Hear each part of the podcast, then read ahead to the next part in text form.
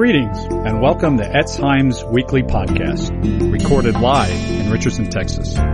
We invite you now to join us for one of our synagogue's Shabbat messages.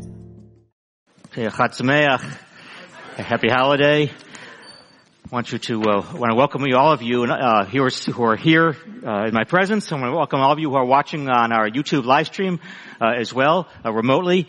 Welcome to our Erev Rosh Hashanah service, the Feast of Trumpets. Uh, Rosh Hashanah, among other things, celebrates, as we just were uh, celebrating tonight, the coronation of King Messiah. Indeed, in Jewish tradition, one of the names for Rosh Hashanah is Yom HaMelech, the day of the king. And whenever a king in Israel was coronated, the shofar would be blown, as we just heard.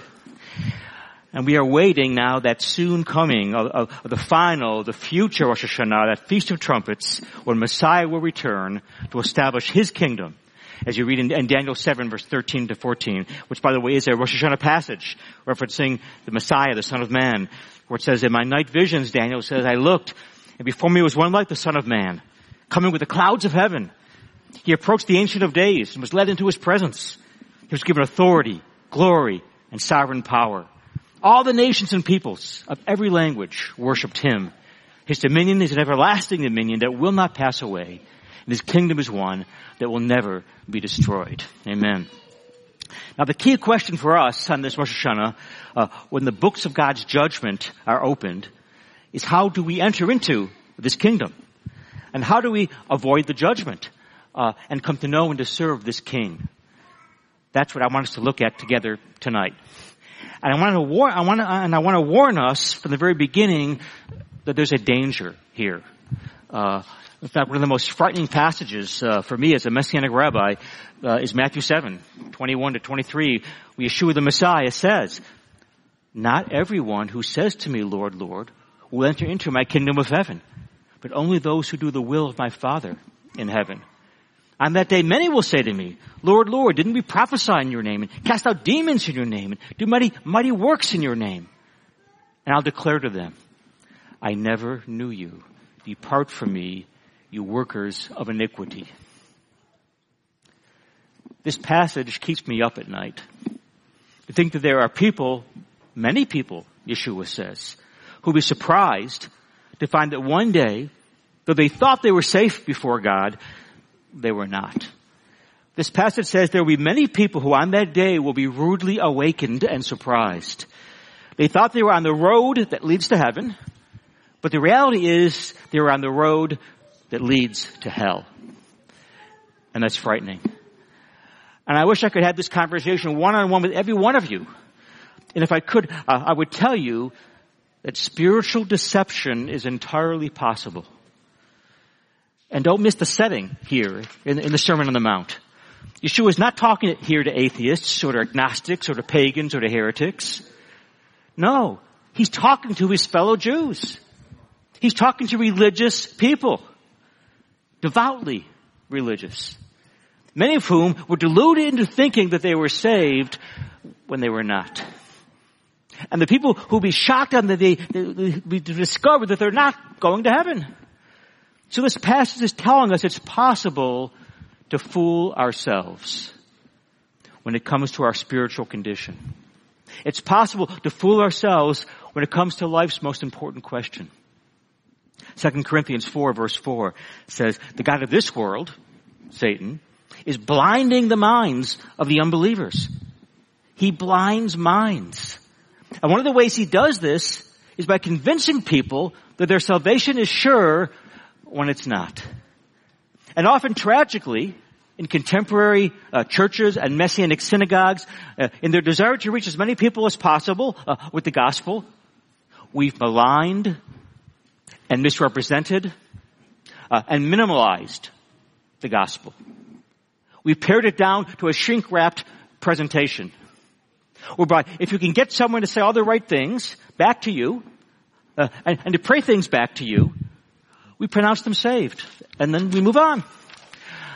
I heard a story a while back of this little four-year-old kid uh, who was watching one of those old cartoon shows of Tom and Jerry. Remember Tom and Jerry? Tom's the cat who's always after Jerry the mouse. And in this cartoon, in this particular episode, Tom was thrown into hell for something bad he'd done to Jerry. And that scared this little four-year-old kid uh, quite a bit. And he came up to one of the deacons in his church, and the deacon looks at him and says, well, you don't want to go to hell, do you? And the kid said, no. Well, pray this prayer after me. Dear Yeshua, dear Yeshua. Of course, they didn't say Yeshua. uh, I know I'm a sinner. Little kid repeats, I know I'm a sinner. I believe that you died on the cross for me. Uh, I believe you died on the cross for me. I receive you into my life, Yeshua. I receive you into my life. Amen. Amen. And then the deacon said, son, you are saved. And you never have to worry about hell again. Now maybe he wasn't, but maybe he wasn't. But the point is that deacon had no way of knowing that. He had no business giving that little kid, the little boy, what could turn out to be false assurance. Did you ever wonder why the so-called sinner's prayer is found nowhere in the Bible? Did you ever wonder why Yeshua never led anyone in the sinner's prayer? But when, uh, but we've invented these canned presentations and then pronounce anyone saved who repeats the words of the magic formula. But in the Sermon on the Mount, Yeshua said, you'll know a true follower of mine by their fruits. Not by whether they repeat a prayer. But by relying on these formulaic prayers, we've taken the lifeblood out of the gospel. We put Kool-Aid in its place. We never have any wonder why churches and synagogues in America are filled with, with nominal, lukewarm believers and carnal people who are not believers at all because they do not have a changed heart. On the overhead, my message to you tonight is very simple. Spiritual deception is entirely possible and spiritual deception is eternally dangerous. That's what Yeshua is saying in Matthew 7. Uh, so there are many confessing believers, Yeshua says, who are not true believers at all. It's possible to be hearing my voice, some even here could be hearing my voice, may even possibly fall into that category. So on this erev of Rosh Hashanah, when the books of our lives and the books of our future destiny are opened, we need to examine ourselves. Because we tend to gravitate towards that which is easy and popular. So Yeshua warns us in Matthew 7 verse 13, Enter by the narrow gate. For the gate is wide and the way is easy that leads to destruction. And those who enter by it are many. But the gate is narrow and the way is hard that leads to life. And there are few who find it. Yeshua says here there's a wide gate. It's spacious and inviting and easy. Uh, it makes few demands and imposes few restrictions and it accommodates the crowd. It's attractive and it's inclusive. No judgments, no rules, very few regulations, few requirements. Now don't miss this. What Yeshua is ta- describing here, it's a religious road. The context here is Yeshua is speaking to a religious audience.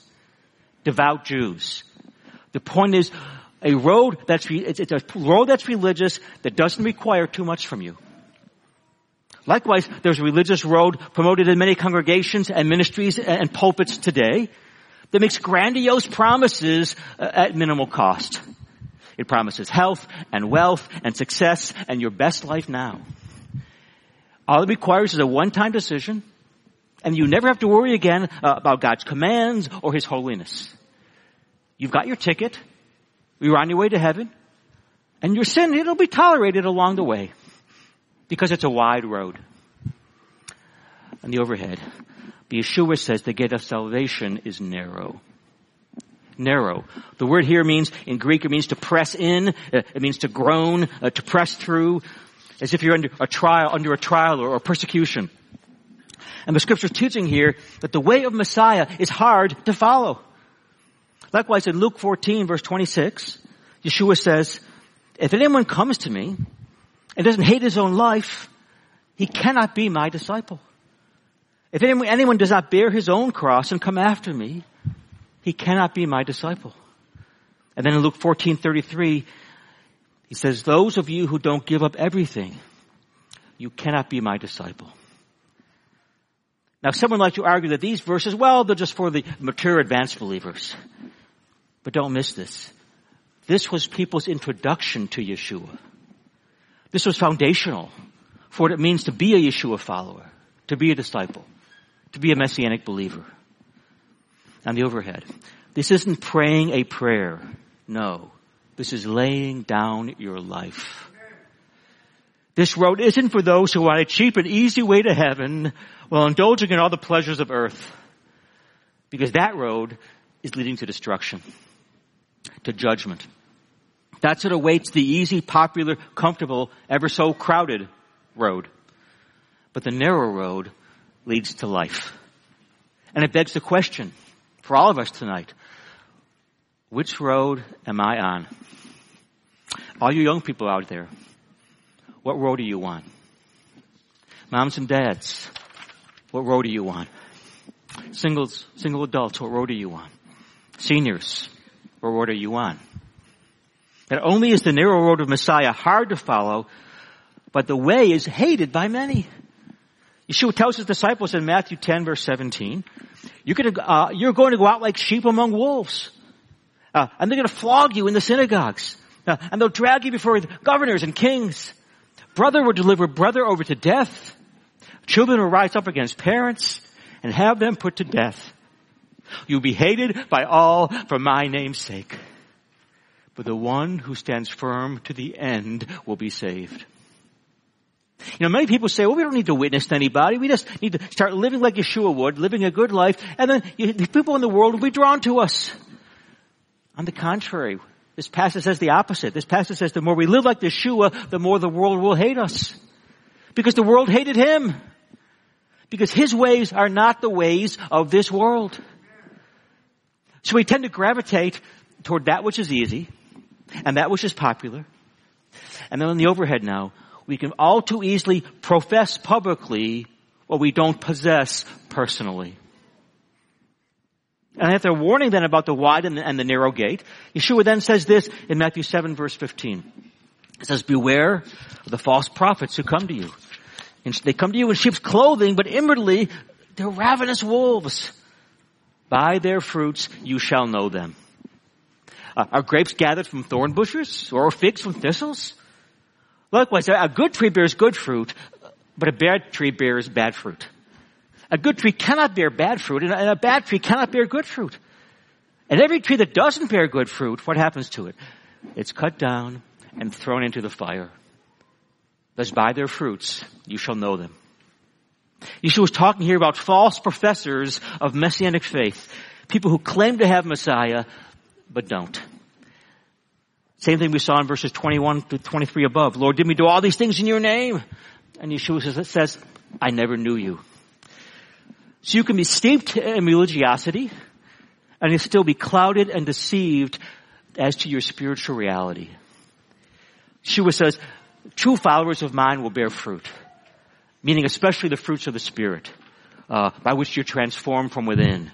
Uh, and your life is now characterized uh, by love, joy. These things we're going over in our, in our Saturday morning uh, sessions here. Peace, goodness, faithfulness, kindness, gentleness, long suffering, self-control.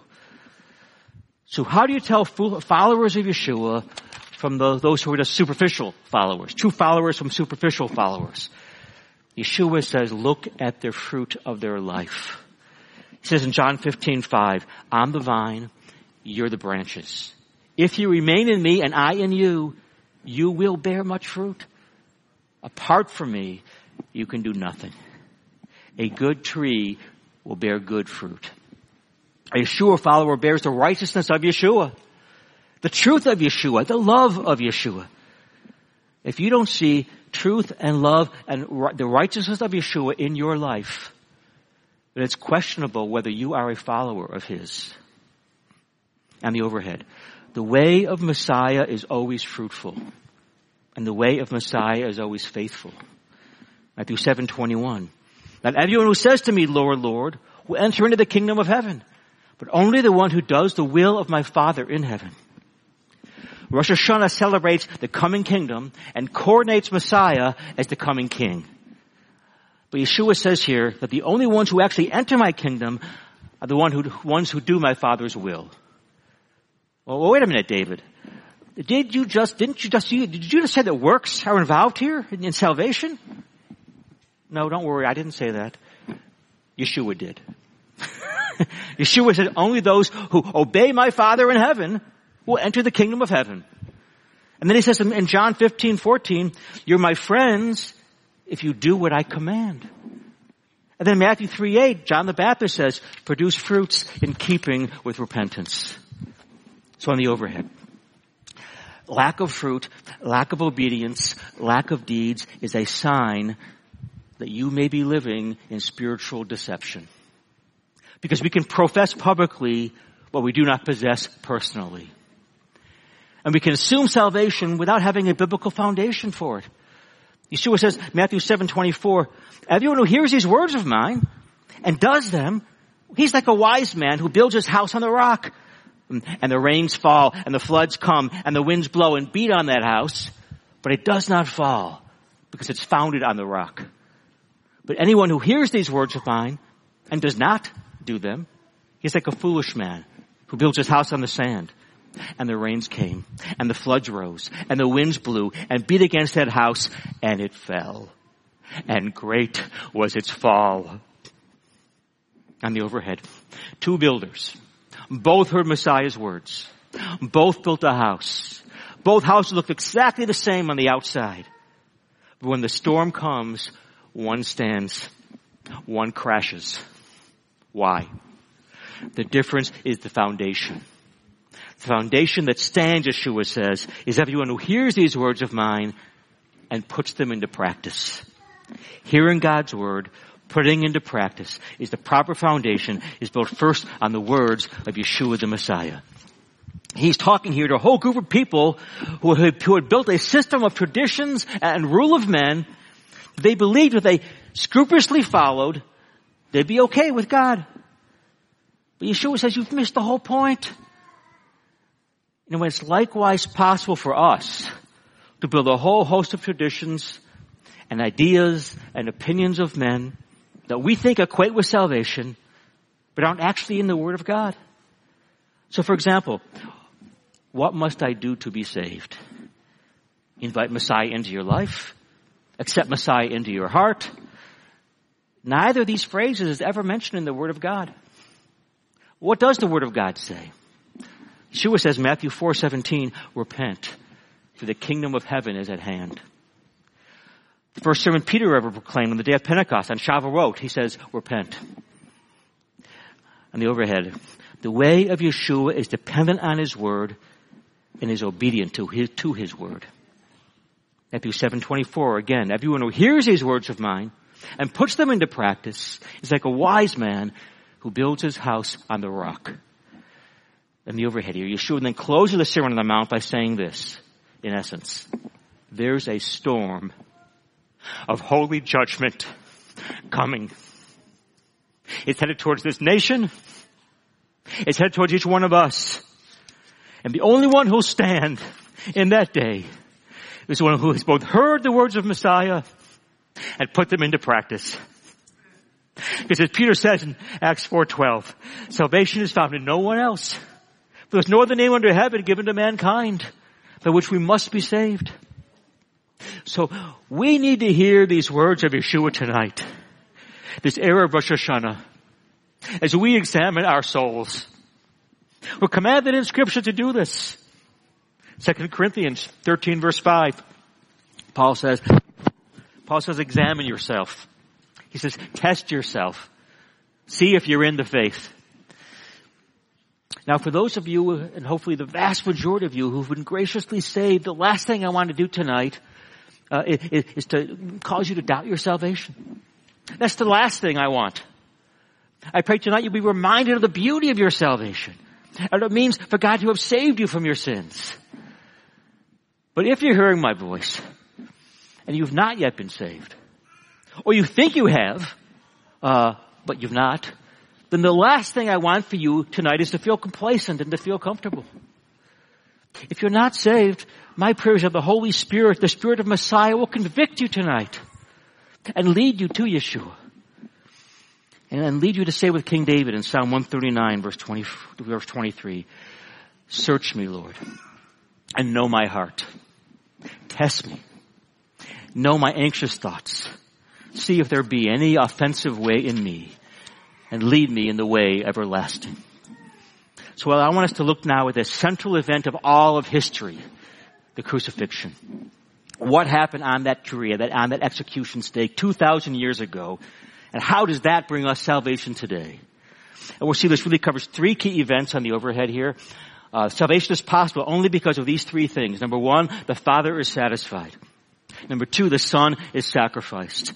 Number three, the Spirit is sent. So on the overhead, let's start with the Father being satisfied.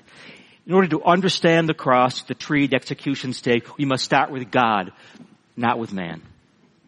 And God uh, must act at all times in absolute consistency with the perfection of His character. So let's look at His character on the overhead. First, God is sovereign overall.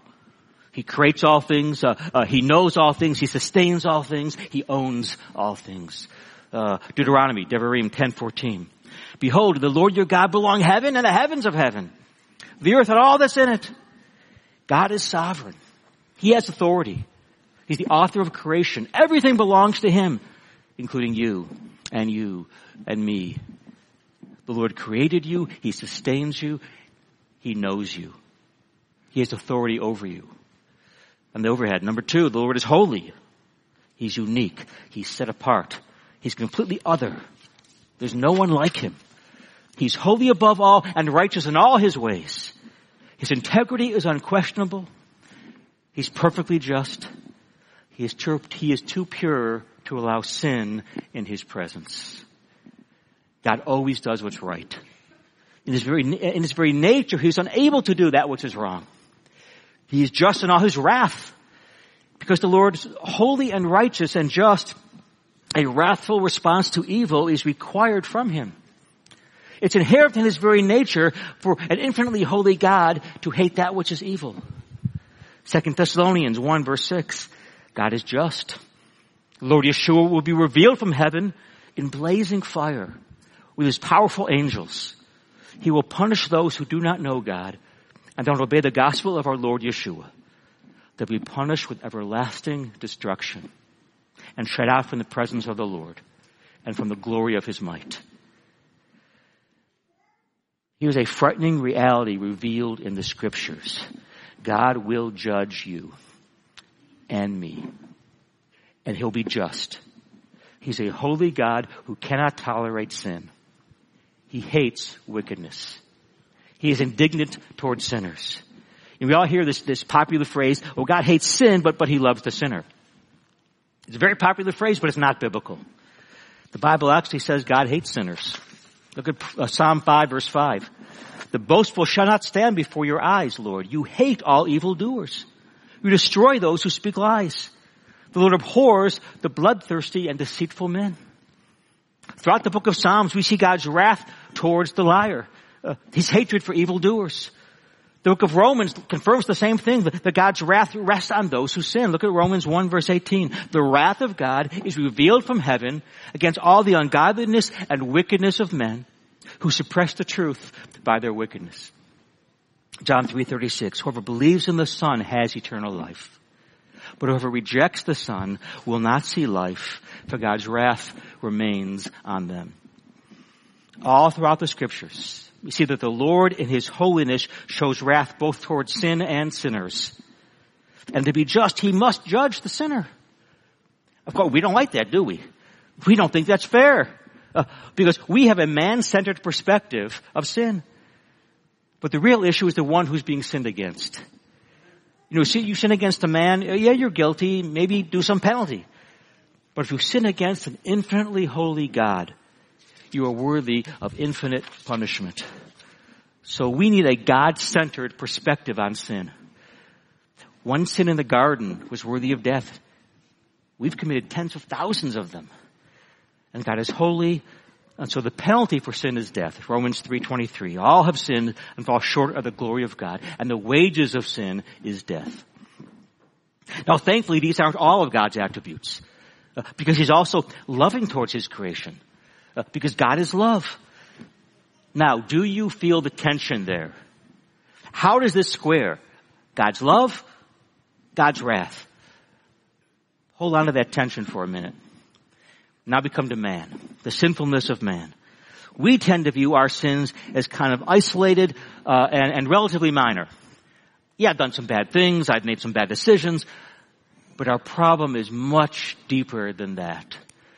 The Bible teaches we have denounced God's sovereignty. We've rebelled against His authority. We know what God says, but ever since the Garden of Eden, uh, we're gonna go our own way. Lord, you don't tell me what to do.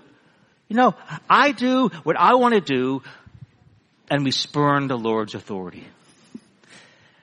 This is the God who beckons storm clouds and they come. This is the God who says to the wind, uh, you blow here, and he, says, and, and he says to the waves, you stop there, and they obey. This is the God whom everything in all creation responds to in perfect obedience. And yet when he says something to us, you and I have the audacity to look back at him and say no. We want to be our own Lord and our own God. On the overhead. We rebel against the Lord's sovereignty. We dishonor His holiness. We despise His righteousness. Romans 3 verse 10. As it's written, there's no one righteous. No, not one. There's no one who understands, who seeks after God. All have turned away. All have become worthless. There's no one who does good. Not even one. Their throats are open graves. Their tongues practice deceit. The poison of vipers is on their lips. Their mouths are full of cursing and bitterness. Their feet are swift to shed blood. The ruin, uh, ruin and, and, and, misery mark their ways. The way of peace they do not know. There is no yirat hashamayim. There is no fear of God before their eyes. So our deserving God's wrath, we deny it. And then this leads to what I'm calling the overhead, the divine dilemma. Here's the problem of scripture. How can a just God save rebellious sinners who are justly due his wrath? That's the issue around all of, the, all of, all of scripture revolves. Look at Proverbs 17, 15. He who justifies the wicked and he who condemns the righteous are both alike an abomination to the Lord. So God himself is saying here, if you justify the wicked, uh, the, the guilty, if you say the guilty are innocent, then you're an abomination to the Lord. But as we've just seen, we're guilty. And salvation is only possible because God nonetheless says we're innocent. So how can God say, say to us in our guilt that we're innocent when doing so, according to Proverbs 17, would be an abomination to himself? Do you see the divine dilemma in God saving sinners? How can his judgment that we deserve be satisfied? How can God's righteous wrath towards sinners be satisfied? That is, how can a just God be merciful towards rebellious sinners like us who are due his wrath? And this may not be uh, the question that we as modern men, whether we ask in our rebellion, but it is the question of the Bible. How can God be just and still let all us rebels into heaven? How can the Lord be gracious to us without compromising His holiness? How can He extend His love without at the same time condoning uh, our sin? That is, how can the Lord judge sin and then also save the sinner? Do you feel the tension? And to resolve that tension, this brings us to the execution stake, to the cross. Because first and foremost, the cross is concerned with a demonstration of God's character. The purpose of the tree, of the cross, is to show us the righteousness of God. Romans 3.25. God presented the Messiah as a sacrifice of atonement through the shedding of his blood to be received by faith. He did this to demonstrate his justice. Because in his forbearance, he had left the sins committed beforehand unpunished. He did it to demonstrate his justice at the present time, so as to be just and the one who justifies those who have faith have faith in Yeshua. Well, this is saying that in His patience and in His mercy, God has been passing over the sins before the time of Messiah, sins that were not duly punished. Look at, for example, 2 Samuel 12. We have here King David, guilty of adultery, murder, lying. The prophet Nathan comes to him, confronts him, and 2 Samuel 12, 13, David says, I have sinned against the Lord. And Nathan replies, the Lord has put away your sin. You shall not die. God takes away his sin. Is this justice? No. Uh, if a judge let, lets go a premeditated murderer, we demand that, just, that judge be immediately thrown off the bench. This is not justice. So how can God forgive us? Do we realize the greatness of the one we have sinned against? For the Lord to ignore our sin would be to compromise His justice and His holiness. So before the cross is for our sake, the cross is actually first for God's sake. The cross is the vindication of the character of God. The tree is God showing His righteousness and His justice due to sin. So Yeshua, He died not just for you and me, but also to satisfy God's justice.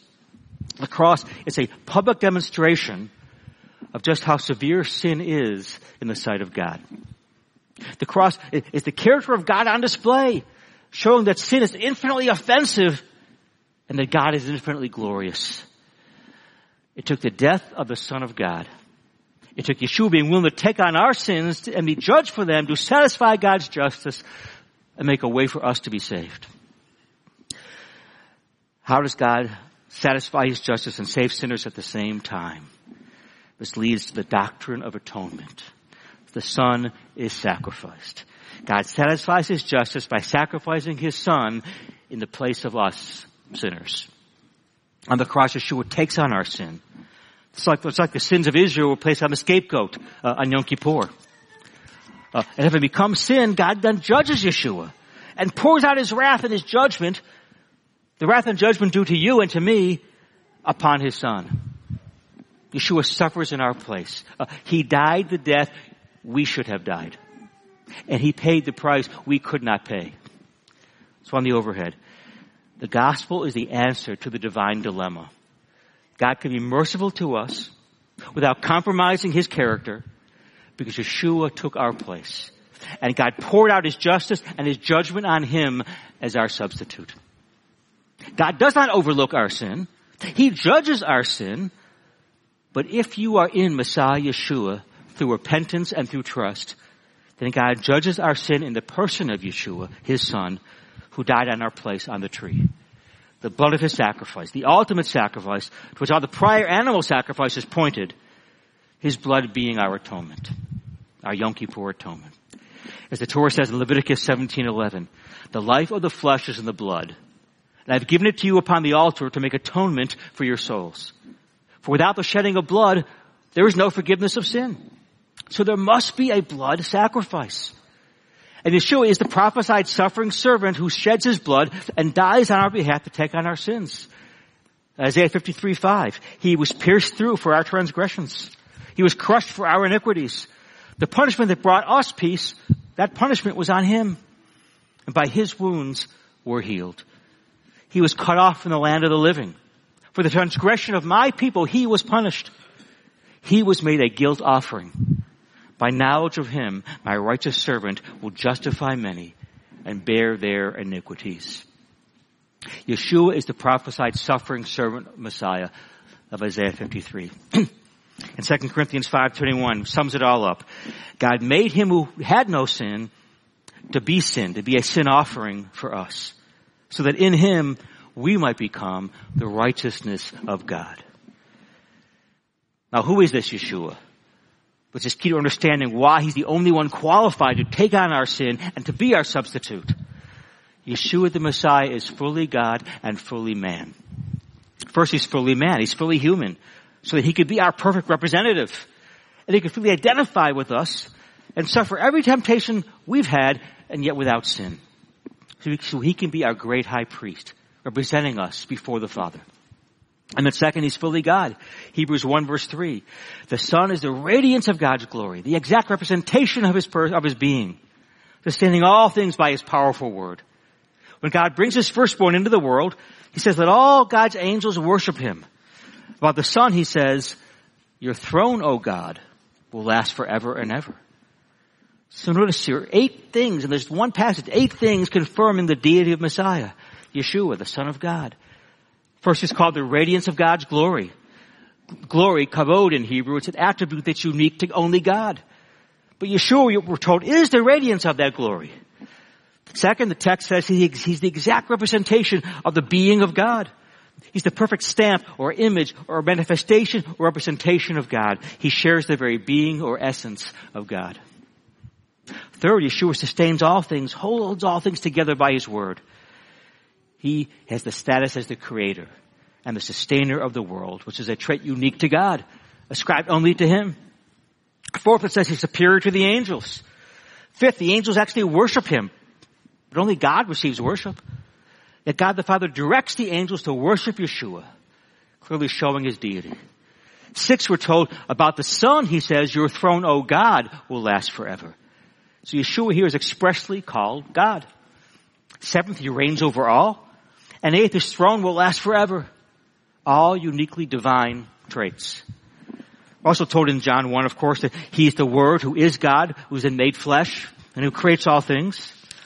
Colossians 1.15 says that the Son is the image of the invisible God. For in Him all things were created, things on heaven and earth, visible and invisible. All things have been created through Him and for Him. He's omnipotent. The wind and the seas obey Him. He's omniscient. He knows what you're thinking. He's eternal. He's the, in the beginning was the Word. He will, he's the judge. The gospel proclaims over and over again, he'll judge the earth. He's sovereign, divine authority. Mark 2 says to forgive sins. And all these, in many way, other ways, he's clearly God. And he himself says it over and over again. John 10:30 he says, "I and the Father are one." John 8:58, before Abraham was born, I am, using the divine name from the burning bush. Thomas confesses, "My Lord and my God." Paul says in uh, Colossians 2:9, "In the Messiah, all the fullness of the deity dwells in him in bodily form." So on the tree, on the execution stake, we see Yeshua, fully God, fully man, dying in our place. As you read in Philippians 2 verse 5. In your relationships, have this mindset, the same mindset as Messiah Yeshua, who being in the very nature God, did not consider equality with God something to be held on to. Rather, he made himself nothing by taking on the very nature of a servant, being made in human likeness, and being found in the appearance as a man, he humbled himself by becoming obedient to death, even death on a cross.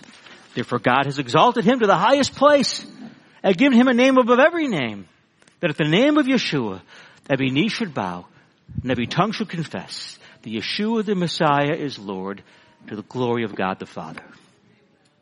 So as both God and man, Yeshua was uniquely qualified to represent both God and man and mediate between the two. This is the person of Yeshua. Now what about his purpose finally? Why did he come? Luke 19:10 For the son of man came to seek and save the lost. He lived a sinless life, no guilt in him. John 3:5 In him there is no sin. He's perfectly obedient to the Father in all things. On the overhead. He came to live a sinless life and to die a substitutionary death to make atonement for your sins. He took the payment of sin due to us upon himself to be our perfect sin offering, our substitute, to take our place, to stand where we deserve to stand, and to endure what we deserved to endure. He himself, he had no sin to pay for, so he deserved no death. Oh, the wages of sin is death, but he had no sin. So on the cross, he had no sin of his own to pay for. So whose sin is he paying for on the tree? For yours. For mine. Yeshua is our substitute, dying in our place. 1 Peter 2.24. He himself bore our sins in his body on the tree. So on the overhead, get the picture here. This is God himself in the flesh, assuming the identity of sinners on the cross. Standing in the place of sinners as a substitute. And this is where we see the whole picture coming together and the divine dilemma solved. You look at the cross you see all of God's holy characteristics. You see love, you see wrath, you see justice, you see mercy. They're all there. Does God hate sinners? Yes. Look at the cross. When Yeshua died on the cross, he wasn't just dying for sin, he was dying in the place of sinners. We have a tendency to think of sin as something outside of us. You know, you, you lie, uh, you cheat, uh, you lust, uh, whatever it is. We think of sin as outside of us, And that when Yeshua, he went to the cross, he died for those sins. But the reality is sin is not outside of us. Sin is at the core of who we are. We are sinful to the core. And when Yeshua went to the cross and, and endured the divine wrath due to sin, it wasn't just due sin, it was due to sinners. He was standing in your place. And in that holy moment on the cross, he was taking that divine wrath due to you and due to me upon himself. So on the overhead, does God hate sinners? Yes. Look at the cross. But does God love sinners? Yes. Look at the cross. He, he did all this for you and for me. Out of his infinite love, he endured the wrath of God in place of you and me. And the overhead. This is the wonder of the cross. For shows forth Yeshua's steadfast love and his faithfulness. Because on the cross, God's righteousness and his peace, they kiss. In the midst of judgment, God remembers mercy. And the overhead. This is divine satisfaction through divine sacrifice. And as a result, salvation through God's Son is achieved. On the overhead again. The essence of sin is that man substitutes himself for God. We assert our independence from God. Uh, we put ourselves in the place only God, where God deserves to be. The essence of salvation is God substitutes himself for man. God in the person of Messiah sacrifices himself for man and puts himself where only man deserves to be. Again, 2 Corinthians 5:21. God made him who had no sin to be sin for us, so that in him we might become the righteousness of God. Divine satisfaction through divine sacrifice.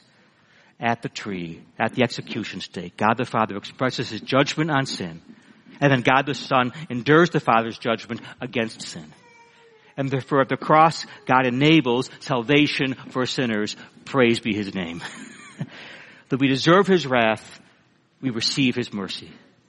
And because of Yeshua's sacrifice, we say again in Philippians 2 verse 9, because of this, God exalts him to the highest place. Uh, he gives him a name above every name. That the name of Yeshua, every knee should bow, every tongue should confess, the Yeshua the Messiah is Lord, to the glory of God the Father. Yeshua is crowned King of Kings and Lord of Lords. Rosh Hashanah celebrates the coronation of King Messiah. Happy Rosh Hashanah. Amen. Hallelujah.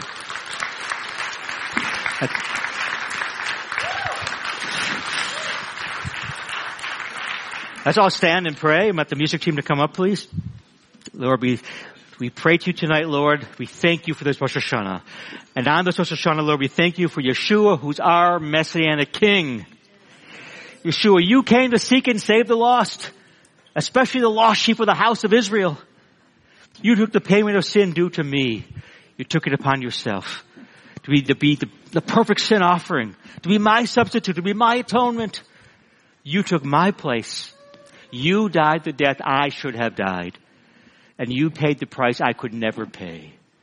You bore my sin in your body on the execution stake, or by the tree of death became the tree of life Etz Chaim you, Yeshua, solved the divine dilemma where God can be both just and punish, and punish sin and at the same time be loving and save sinners. You, Lord, hate evildoers. Look at the cross. The wrath of, you poured out on Yeshua who became sin for us. And that you love sinners. Look at the cross. And You died for us. You endured for all this for us. Lord, help us tonight to see the wonder of the cross. Where God's justice and His mercy embrace where his righteousness and peace kiss. In the midst of your judgment, Lord, you remember mercy. You make a way for me if I repent. If I trust in you, Yeshua, and truly surrender my life to you. Not just saying a prayer, but truly giving you my life. On this basis, Lord, on this basis, Lord, inscribe my name, this Rosh Hashanah, in your book of life. The Lamb's book of life. Yeshua, our King, you are exalted to the highest place. You have a name above every name.